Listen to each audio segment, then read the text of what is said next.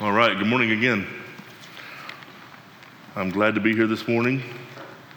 If you would open with me to Mark chapter 15, we're getting toward the end of the Gospel of Mark. In fact, uh, next week will be our final sermon over the Gospel of Mark. It's been a long time coming, but we're finally here at the end of the Gospel. Today we're going to look at verses 33 through 41.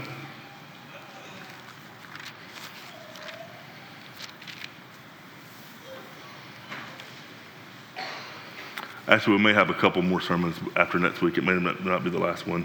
But we will get to the resurrection next week, so that's good. Mark chapter 15, uh, we're looking at verses 33 through 41 uh, today.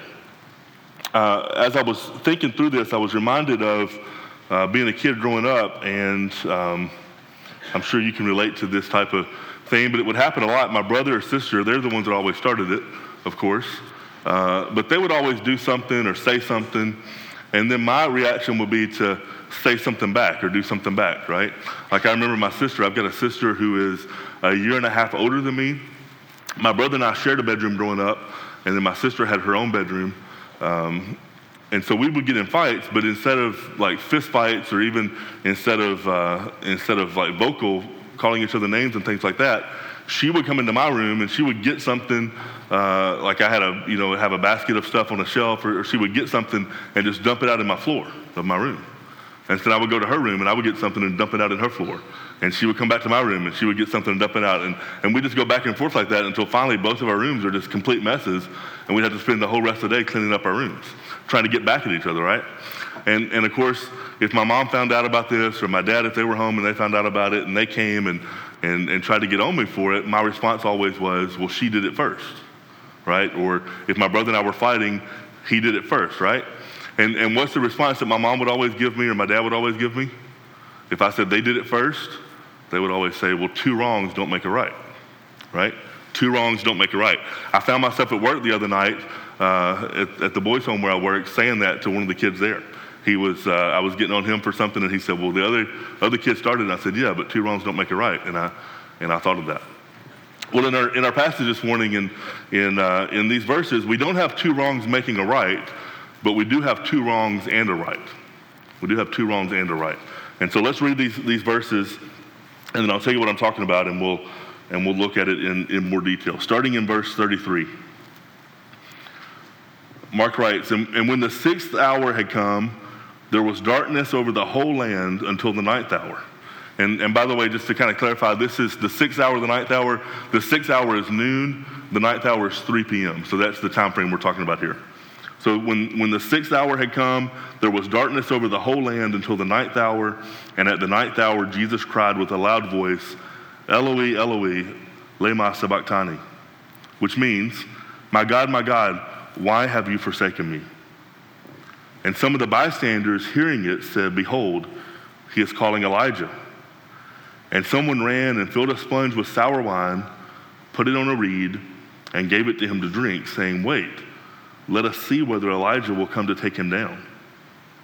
And Jesus uttered a loud cry and breathed his last. And the curtain of the temple was torn in two from top to bottom. And when the centurion who stood facing him saw that in this way he breathed his last, he said, Truly, this man was the Son of God. There were also women looking on from a distance, among whom were Mary Magdalene and Mary, the mother of James the younger, and of Joseph and Salome. When he was in Galilee, they followed him and ministered to him. And there were also many other women who came up with him to Jerusalem.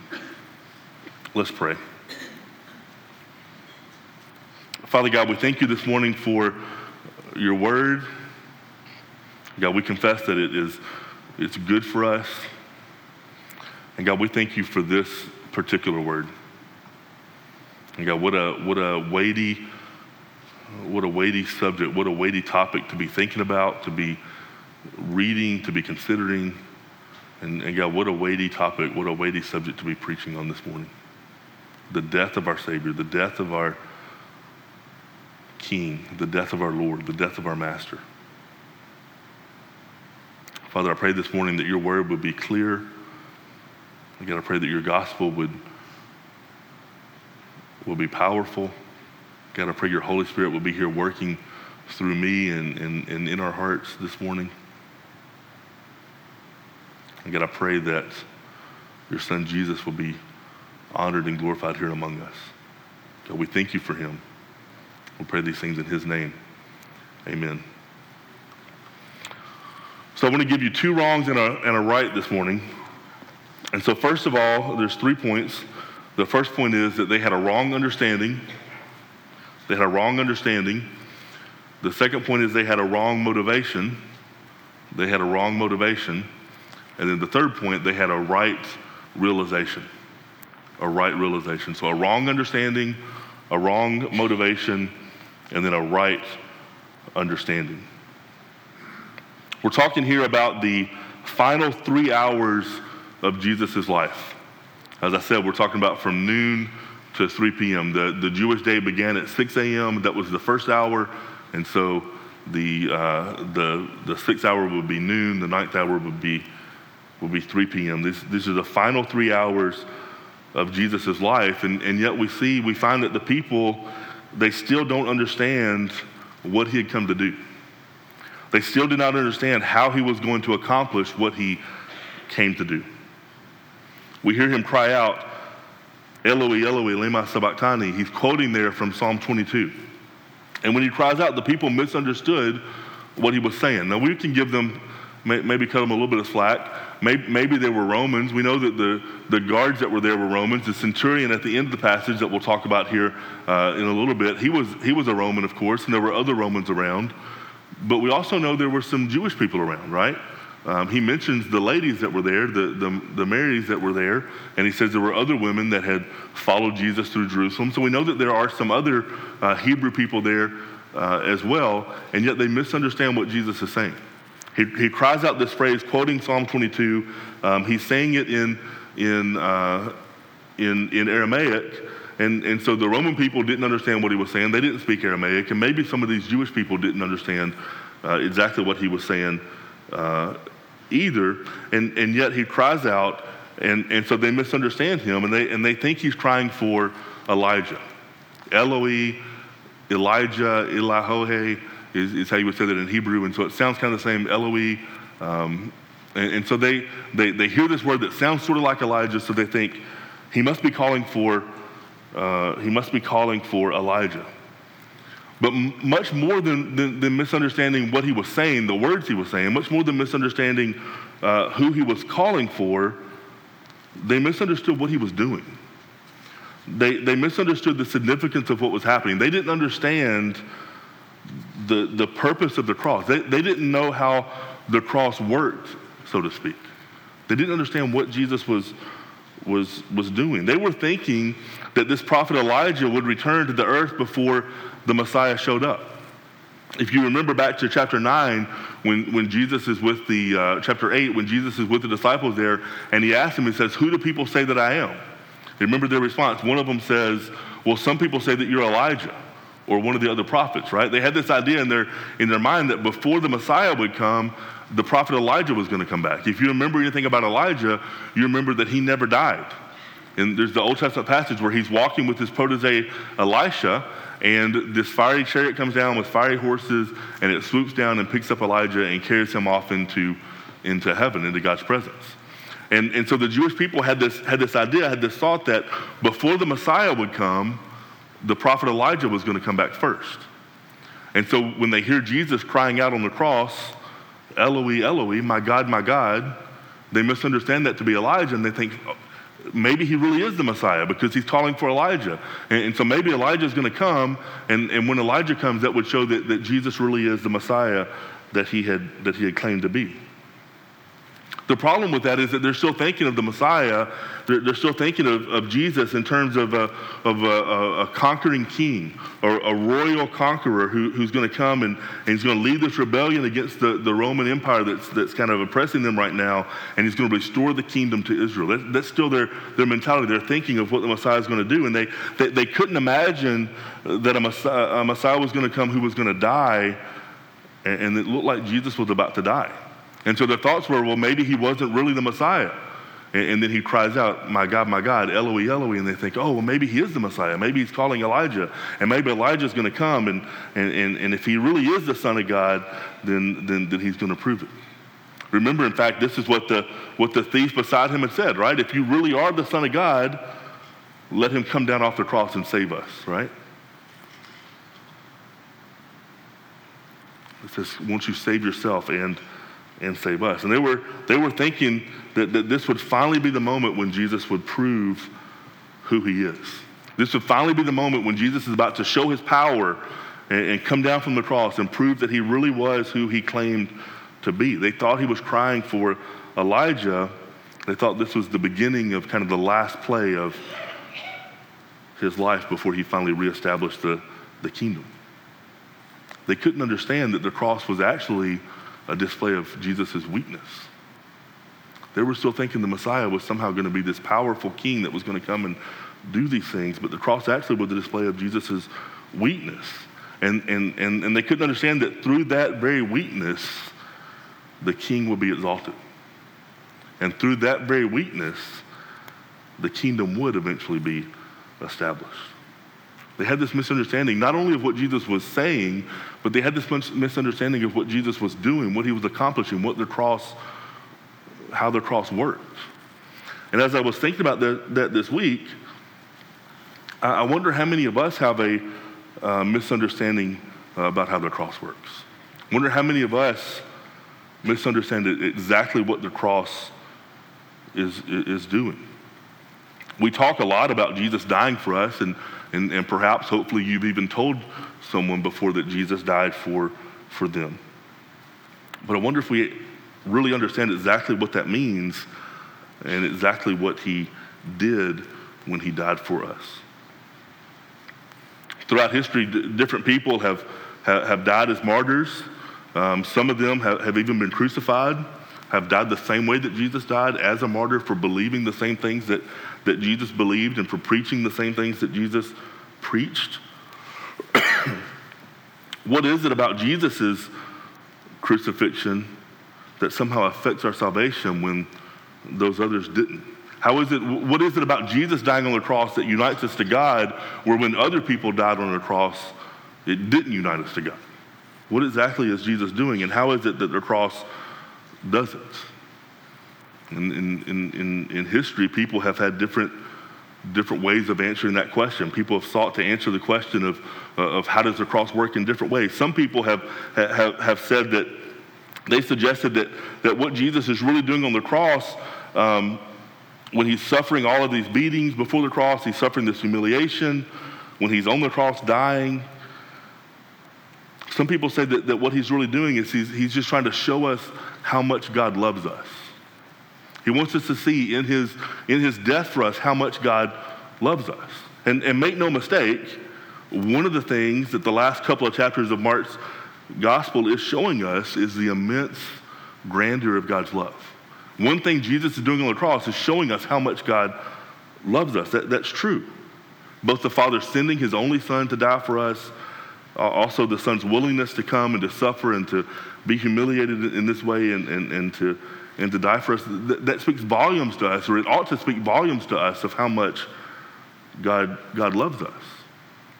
Even talking about that might make you think of probably the most famous verse in the Bible, right? John 3.16, that God so loved the world that he sent his only son that the world wouldn't be condemned, but that we should believe through him and be saved.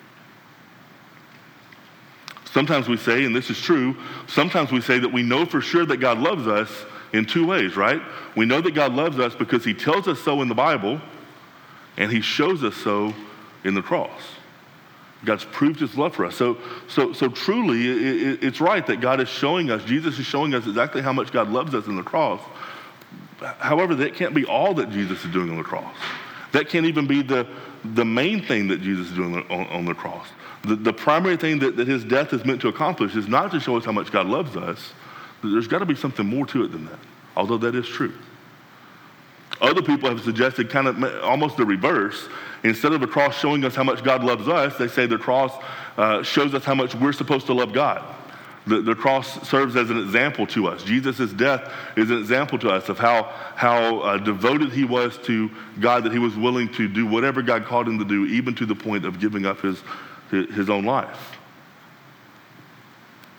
It's meant to be an example to us of how we're to love God and how we're to be completely devoted to him and how we should be willing to follow God no matter what the cost might be.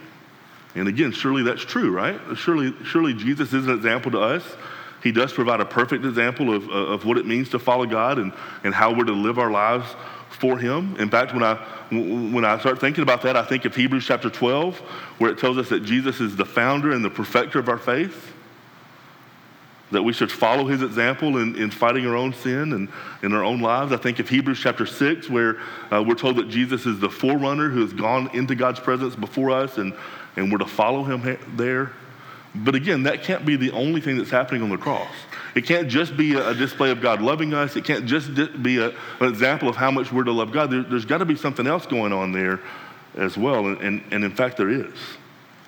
When, when Jesus cried out on the cross, he wasn't crying for Elijah, right? We know that because Mark translates what he said for us. He wasn't crying out for Elijah, he was asking God a question. And it was, a, it was a sincere question. It was a real question. He's asking God a question. He's asking God, why was he being forsaken? My God, my God, why are you, why have you forsaken me? And he truly was in that moment being forsaken. God the Father was forsaking the Son Jesus. One commentator, Danny Akin, he writes this. He says, The cry, when he cries out, why have you forsaken me? He says that cry was not one of physical pain. It wasn't a cry of psychological confusion. It wasn't a dread of death. No, he said it was the very cry of the Son of God who was now experiencing something he had never known in all of eternity separation from and forsakenness by God the primary thing, the most important thing, the, the main thing that Jesus was doing on the cross, even though he's showing us how much God loves us, he's providing this example for he's doing, doing these other things as well. But the primary thing, the main thing that Jesus is doing on the cross at the moment of his death was he, he was becoming a curse for us. He was becoming forsaken for us. God took all of the sins and all of the guilt that we would accrue in our lifetime and, and he laid it on the back of Jesus, our Savior. And he did it in such a way that legally we were no longer guilty. And legally, Jesus became guilty for our sins. Think about that for a second. Think about all the sins that you've committed. Think about all the stuff that you would never want anyone else to know about. Jesus took that Jesus took all of those and he claimed them for himself. At that moment on the cross, those sins were no longer yours. Those sins became your Savior's. Those sins became Jesus's. He took the guilt of your sin, He took the guilt of my sin so that He could take the punishment of your sin, so that He could take the punishment of my sin. This, by the way, is why Jesus prayed in the garden, let this cup pass from me. Remember that? He's in the garden praying, and he says, Not my will, but your will be done. But if there's any way, let this cup pass from me. He, he wasn't thinking about the cross. He, he wasn't thinking about the how much the nails were going to hurt, although that's true. He wasn't thinking about how bad it was going to be hanging there for hours until he finally suffocated to death, although that was true. He wasn't thinking about how bad the whipping was going to be and how bad the, the scourging and how bad the beatings and the, how, how much the crown of thorns were going to hurt, although all that was true. He wasn't thinking about how badly he would be humiliated. He wasn't thinking about the people that were going to be spitting on him and the people that would be mocking him, although all those things are true. When he cried, Let this cup pass from me, he was looking at the wrath of God against our sins that would be poured out full strength on him. That's the cup that he prayed could be spared the cup of the wrath of God for your sin and for my sin another pastor, Tim Keller, he writes this. He says, Jesus, the maker of the world, was being unmade. Why? Jesus was experiencing our judgment day. My God, my God, why have you forsaken me? It wasn't just a rhetorical question. And the answer is for you, for me, for us. Jesus was forsaken by God so that we would never have to be forsaken by God. The judgment that should have fallen on us fell instead on Jesus. The cross does show us and prove to us how much God loves us. It does show us how we are to be committed to following God. But primarily, the main thing on the cross, Jesus is removing our sin from us and removing God's wrath and, and putting God's wrath on him so that we might be reconciled to God. The main thing Jesus is doing on the cross is taking our sins off of us and taking God's wrath from him so that we can be reconciled to God. This is why, this is why later on in verse 38, look down there, this is why in verse 38, at the moment when Jesus dies, the curtain in the temple is torn in half from top to bottom. The, the curtain that, that's mentioned here hung at the entrance of the Holy of Holies, or the most holy place in the, in the temple. This is the part of the temple where, where God's presence symbolically resided. It's where the Ark of the Covenant was. It's where, uh, it's where only certain people could go in to only do certain sacrifices at certain times of the year. And there are accounts of priests and different people that went in at, at, at unauthorized times and were, and were killed for violating God's presence. If we were to go into God's presence, we could only enter into God's presence through the mediator of a priest, only at certain times, only after certain ceremonial cleansings had, had been done. And yet, when Jesus died, this curtain that, that separated us from God was torn in half, ripped in half. And the reason is because Jesus' death removed the barrier of sin that separated us from God. Jesus' death removed the barrier of sin that kept us out of God's presence. He opened the way to fellowship between God and his people. And so the symbolic curtain was removed as well. Because Jesus was forsaken, because God forsook Jesus on the cross, we could be welcomed in. That's why we sing one of my favorite hymns. That's why we sing, Guilty, Bowed, and Helpless We, Spotless Lamb of God was He. Full atonement can it be? Hallelujah, what a Savior. Full atonement, can it be? It's, it, it's too much to think of.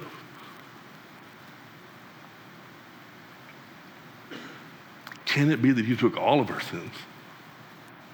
Can it be that He removed all of the Father's wrath against us? Can it be that He took all of our judgment on Himself? Hallelujah. What a what a Savior. They had a wrong understanding of what was happening on the cross, what exactly what Jesus was doing. And then they also had a wrong motivation. There's a confusing part in this story. It's always been confusing to me, at least. In verse 36, after, uh, after misunderstanding what Jesus had, had said and thinking he was calling for Elijah, we're told that someone offered Jesus a drink. We don't know who it was. We're told someone offered Jesus a drink. The drink's identified as, as sour wine, but, but it leaves us three questions here. What exactly was the drink? What exactly is sour wine to begin with? Exactly who was it that offered it to him? And, and why did they offer it? What was the reason for, for offering it? And until now, until this week, I, I've kind of always thought that that this drink was some type of, of kind of nasty tasting drink that, that wasn't good, maybe, maybe vinegar or, or something like that. And, and I've always thought that, that one of the Roman guards gave it to him, kind of in a way of mocking him, that Jesus was thirsty. And so, in another way of mocking him, they gave him this drink that wasn't going to quench his thirst, this, this drink that was going to make him even, even more thirsty than he was before. Uh, and, and I was thinking it was another way of, of, of torturing him. But I don't think that anymore. After, after looking at this passage in more detail this week, I don't think that's the, that's the case anymore. It says, it says here that someone gave him a drink of, of sour wine. Okay? We don't know who gave it to him. We don't know if it was one of the Roman guards or if it was one of the Hebrew people that were around, one of the Jewish people that were there, uh, there at the cross standing around. But I think we can know what the, what the drink was, okay? It says it was sour wine, and, and, and there was a drink at that time that was common for lower class people to drink. It was less expensive than the, than the good wine. Think about, think about the wedding at Cana. Remember when they, it says they saved the good wine for, for last, when Jesus turned the water to wine? There, there were different types of wine, and, and, and this, there, there was a drink called sour wine that was a, a, a less expensive drink. It wasn't as good as the good wine. It was for uh, uh, the lower class, and, and it was cheaper. And, and the Roman guard guards, the Roman centurions, the Roman army people would, would, would drink this. Um, and, and, it, and it was a good drink. It, was cheaper than the good wine, but it was still a good drink, and it was a, it was a good thirst quencher. In fact, one, one commentary that I was reading kind of compared it to that day's Gatorade. And it was something that active people like, like guards and soldiers and things like that would, would drink to quench their, their thirst. But there's another, there's, another, uh, there's another option too. Look back at, at verse 23 chapter 15, verse 23. This is before, before Jesus is on the cross. He's on his way to the cross. I'll actually start reading at verse 21. It says, They compelled a passerby named Simon of Cyrene, who was coming in from the country, the father of Alexander and Rufus, to carry his cross. So they finished beating him. They've put the crown on him.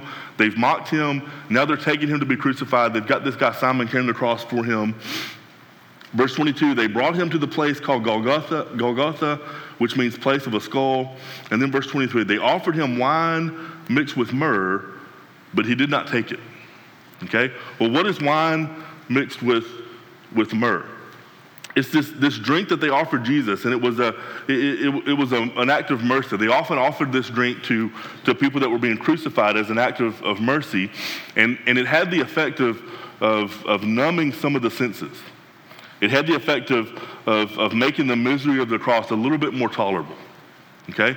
And they offered this to Jesus in verse 23. It says that he didn't take it at that point. And I wonder here on the cross now, as, as they're waiting for, for Elijah to show up and, and, and they offer this drink to Jesus, it's, it's identified as sour wine in, in, this passage, but I wonder if it's this wine mixed with myrrh, where they're giving it, to him to, to numb some of his senses. And, and there might be a couple of reasons why they, why, they, why they might do that. They, they might do it again as a, as a torture device to kind of prolong the, the, the suffering, prolong the, the crucifixion, make it last longer. If you don't feel, if you're kind of numb to some of the, some of the, the pain there, then you can tolerate it longer. And so, so maybe that's kind of a tormenting thing, but maybe not. Maybe it is a, uh, an act of mercy where they're taking some of the, we're trying to take some of the pain away. But either way, I think their motivation here is because they, it tells us so in, at the end of that verse, in verse um, verse 36, it says they gave him, they, they filled the sponge with sour wine, they put it on a reed, they gave it to him to drink, and then they said, Wait, let us see whether Elijah will come to take him down. And so, whether they're giving him this, this wine mixed with myrrh to kind of numb some of his senses, or whether they're giving him the sour wine uh, that the guards used to drink to, to kind of quench his thirst, the, the goal, I think, the motivation, I think, is the same. They're wanting, to, they're wanting to prolong this. They didn't want Jesus to die quite yet. They wanted to keep him alive long enough to see if Elijah really would show up, right? They, they think he's calling for Elijah. They give him this wine and they say, let's wait and let's see if he, if he shows up. Let's see if he comes. Let's see if he answers this, this perceived call that, that Jesus has cried out with. Probably out of, out of curiosity, but, but maybe out of genuineness to, uh, on the part of some of the Hebrew people that were there, they were thinking, let's give him this drink and let's help him stay alive until Elijah gets here. And if he really is the Messiah, let's help him fulfill his mission by helping him last until Elijah comes. Right? They're still thinking Elijah's got to come before the Messiah. So if he really is the Messiah, let's help him complete what he's doing. Let's help him finish the mission by keeping him alive until Elijah gets here. Of course, the problem with that is, as we saw before, is that they couldn't, they couldn't help the Messiah fulfill his mission by helping him stay alive because the very mission he had come for was to die. The very purpose, the, the very reason he was on the cross was to die for his people's sins. And so, in, in thinking they were helping, they were actually doing the exact opposite. They were trying to prolong his life when the whole purpose was for him to die. But again, as I was thinking through this this week, I think that, that sometimes we do the same thing. Sometimes we think that we're going to help Jesus. Sometimes we think that we're going to help to extend the boundaries of his kingdom. Sometimes we think we're going to help, help to, uh, to, to spread the, the message. but we try to do so by kind of polishing up or by, by taming maybe some of the things that he said or did. Sometimes I think we can be embarrassed by some of the things that, that the Bible says, and so we try to make it a little more palatable to unbelievers. Try to maybe make it a little bit less offensive sometimes. I was watching a video on YouTube Friday. It was an interview with these two men. Uh, the first guy was Christopher Hitchens, who some of y'all probably know that name. He was a famous atheist, died a few years ago, wrote, a, wrote several books. He was a writer for uh, Vanity Fair magazines and some other things. And he, he was an atheist. And so he was there. And it was this other guy named Douglas Wilson. And Douglas Wilson is a pastor uh, up in Idaho. He's written several books also and, and is a, a pretty well known pastor. And the two of these men, Christopher Hitchens and Douglas Wilson, made a movie a few years ago. I think they wrote a book together first, and then they, and then they made a movie. They, they became friends over exchanging letters. Remember, one's an atheist, one's a Christian. And, and they became kind of friends through these letters, and they, they turned the letters, I think, I think is how the story goes, they turned the letters into a book, but then that became a movie. And there's this movie called Collision, and it's, uh, it's really a documentary of these two men uh, going to different college campuses and different venues and, and debating about whether or not God exists. And so you have Douglas Wilson, who's a Christian, you have Christopher Hitchens, who's an, who's an atheist, and they're, they're having these debates. And, and the documentary shows some of the debates, but it also shows the behind the, behind the scenes stuff and just some of their friendly conversations and, and, and those kind of things. And, and part, of, um, part of promoting the, the, the movie was they went on these different talk shows in different places and, and did interviews together. And so I was watching this, this video on YouTube this, this past week, and, and it was the two of them there um, and, and they, were, they were talking, and in the middle of, of this particular interview, um, after, after they had talked for a while, uh, the interviewer, who, who happened to be at, uh, on this show, it was Joy, Joy Behar, um, and, and she said, she turned to, to, Douglas Wilson, the pastor, and she said, I mean, come on. I, I wrote this down. I want to quote exactly what she said. She said, I, I mean, come on. You don't believe everything in the Bible, do you? I mean, you're too smart to believe everything literally, talking snakes and everything. And his answer was something to the effect of, I believe that this is God's word, and we would not be doing anyone any favors by watering it down to a version that's acceptable to unbelievers. We believe everything the Bible says. In another interview uh, with the Huffington Post about Christian sexual ethics a few years ago, Russell Moore, who's uh, uh, the president of the Ethics and Religious Liberty Commission for Southern Baptists, used to teach at Southern Seminary here. He was doing this interview, and they were asking him about, uh, about the, the Christian uh, view of, of sexual ethics. And here's what he said He said, What I often tell people in churches and at Christian conferences uh, is about a conversation I had with a lesbian activist, a secularist, about a Christian view of sexuality. So he's talking to this lady who's not a Christian, she's a secularist, she's a lesbian, and, and she said to him, I don't know anybody who believes the sorts of things that you people believe about marriage and sex, and it sounds incredibly strange to me. And Dr. Moore says, My response to her was to say yes, and we believe even stranger things than that. He says, We believe a previously dead man is going to show up in the sky one day on a horse.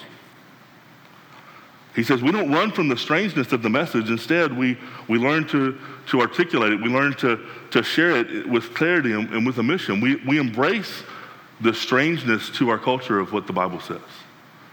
And instead of that being something to push people away, we, we use that as something to bring people in. We don't deny what it says, we, we embrace what it says.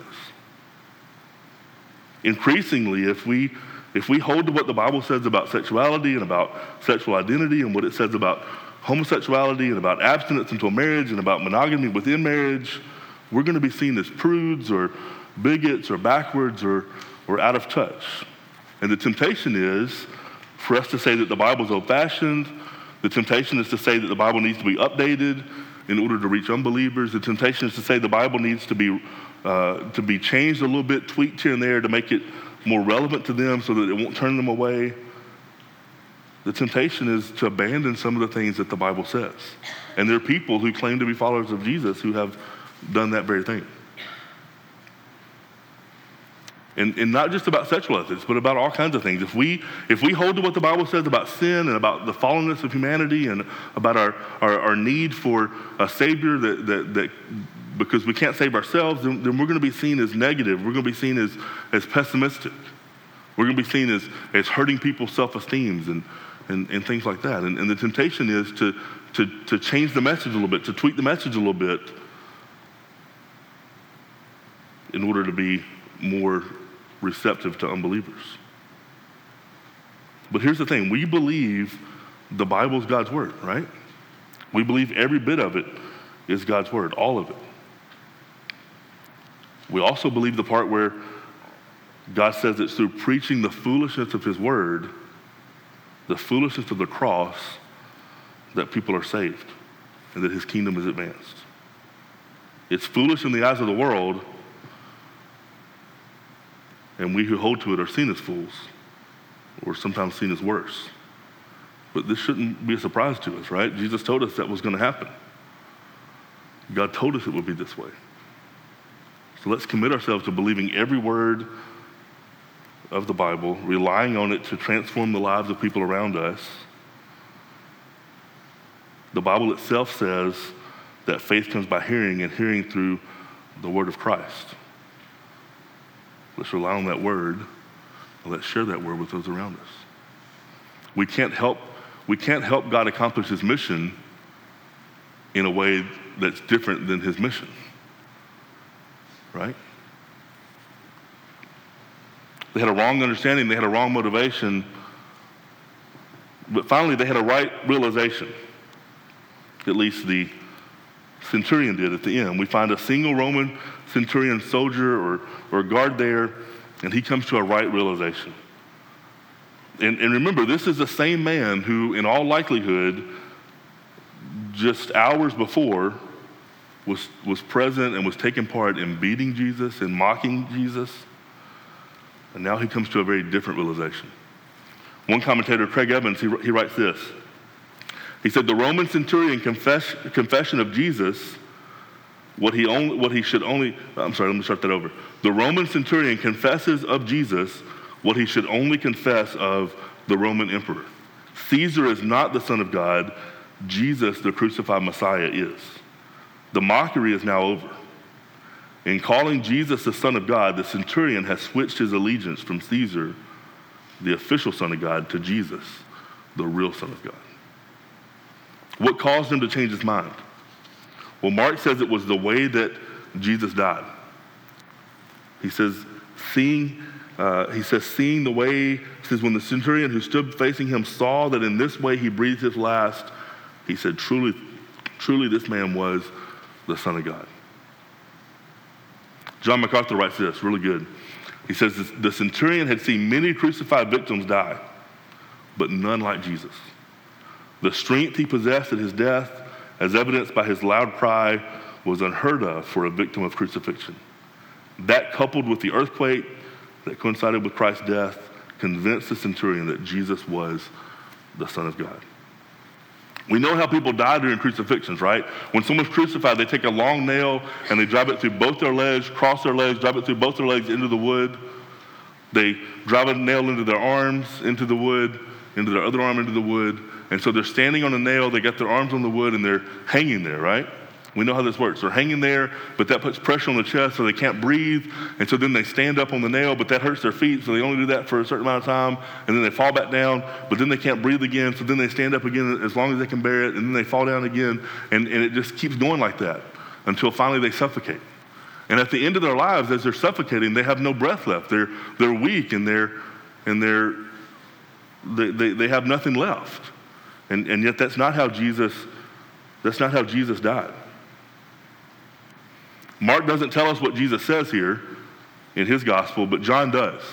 In chapter 19 that, that Austin read, he says, It's finished, or the plan has been completed, or the goal has been met, the goal has been reached.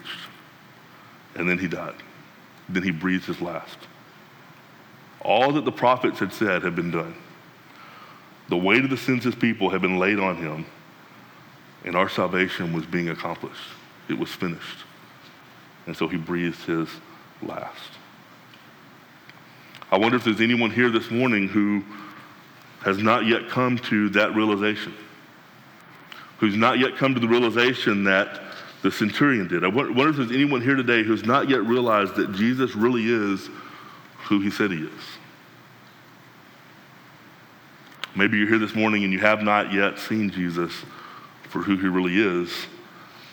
I would advise you to do two things. First, I would say pray to God and, and ask God to remove the blinders covering your eyes that you can see clearly who Jesus is. And the second thing I would encourage you to do, I would encourage you to get into the Word, to read and read and read and read and read the Word. Study it. Ask questions of people if things you don't understand. Make it a point to be in attendance each time there's preaching to be done. The Bible says that faith comes by hearing. I would encourage you to make it a point to hear as much as you possibly can. Maybe you're here this morning and, and you have realized that Jesus is who he says he is. Maybe you just realized that today, or maybe you've realized that some time ago. Maybe God's already saved you, but maybe you've never professed that publicly before a group of people through baptism or through joining a church before. And if that's you, I would encourage you to, to do that. I would encourage you to consider let today be the day that, that you make your belief known publicly. Let today be the day that we begin making plans to, to baptize you. Let today be the day that we begin the process of you becoming a member here. And finally, maybe you're a believer and you have been a believer for some time. Maybe you've known that Jesus is who he says he is for many, many years. Maybe you made this profession a long time ago. But maybe you've allowed unconfessed and unrepented for sin to cause a barrier between you and God.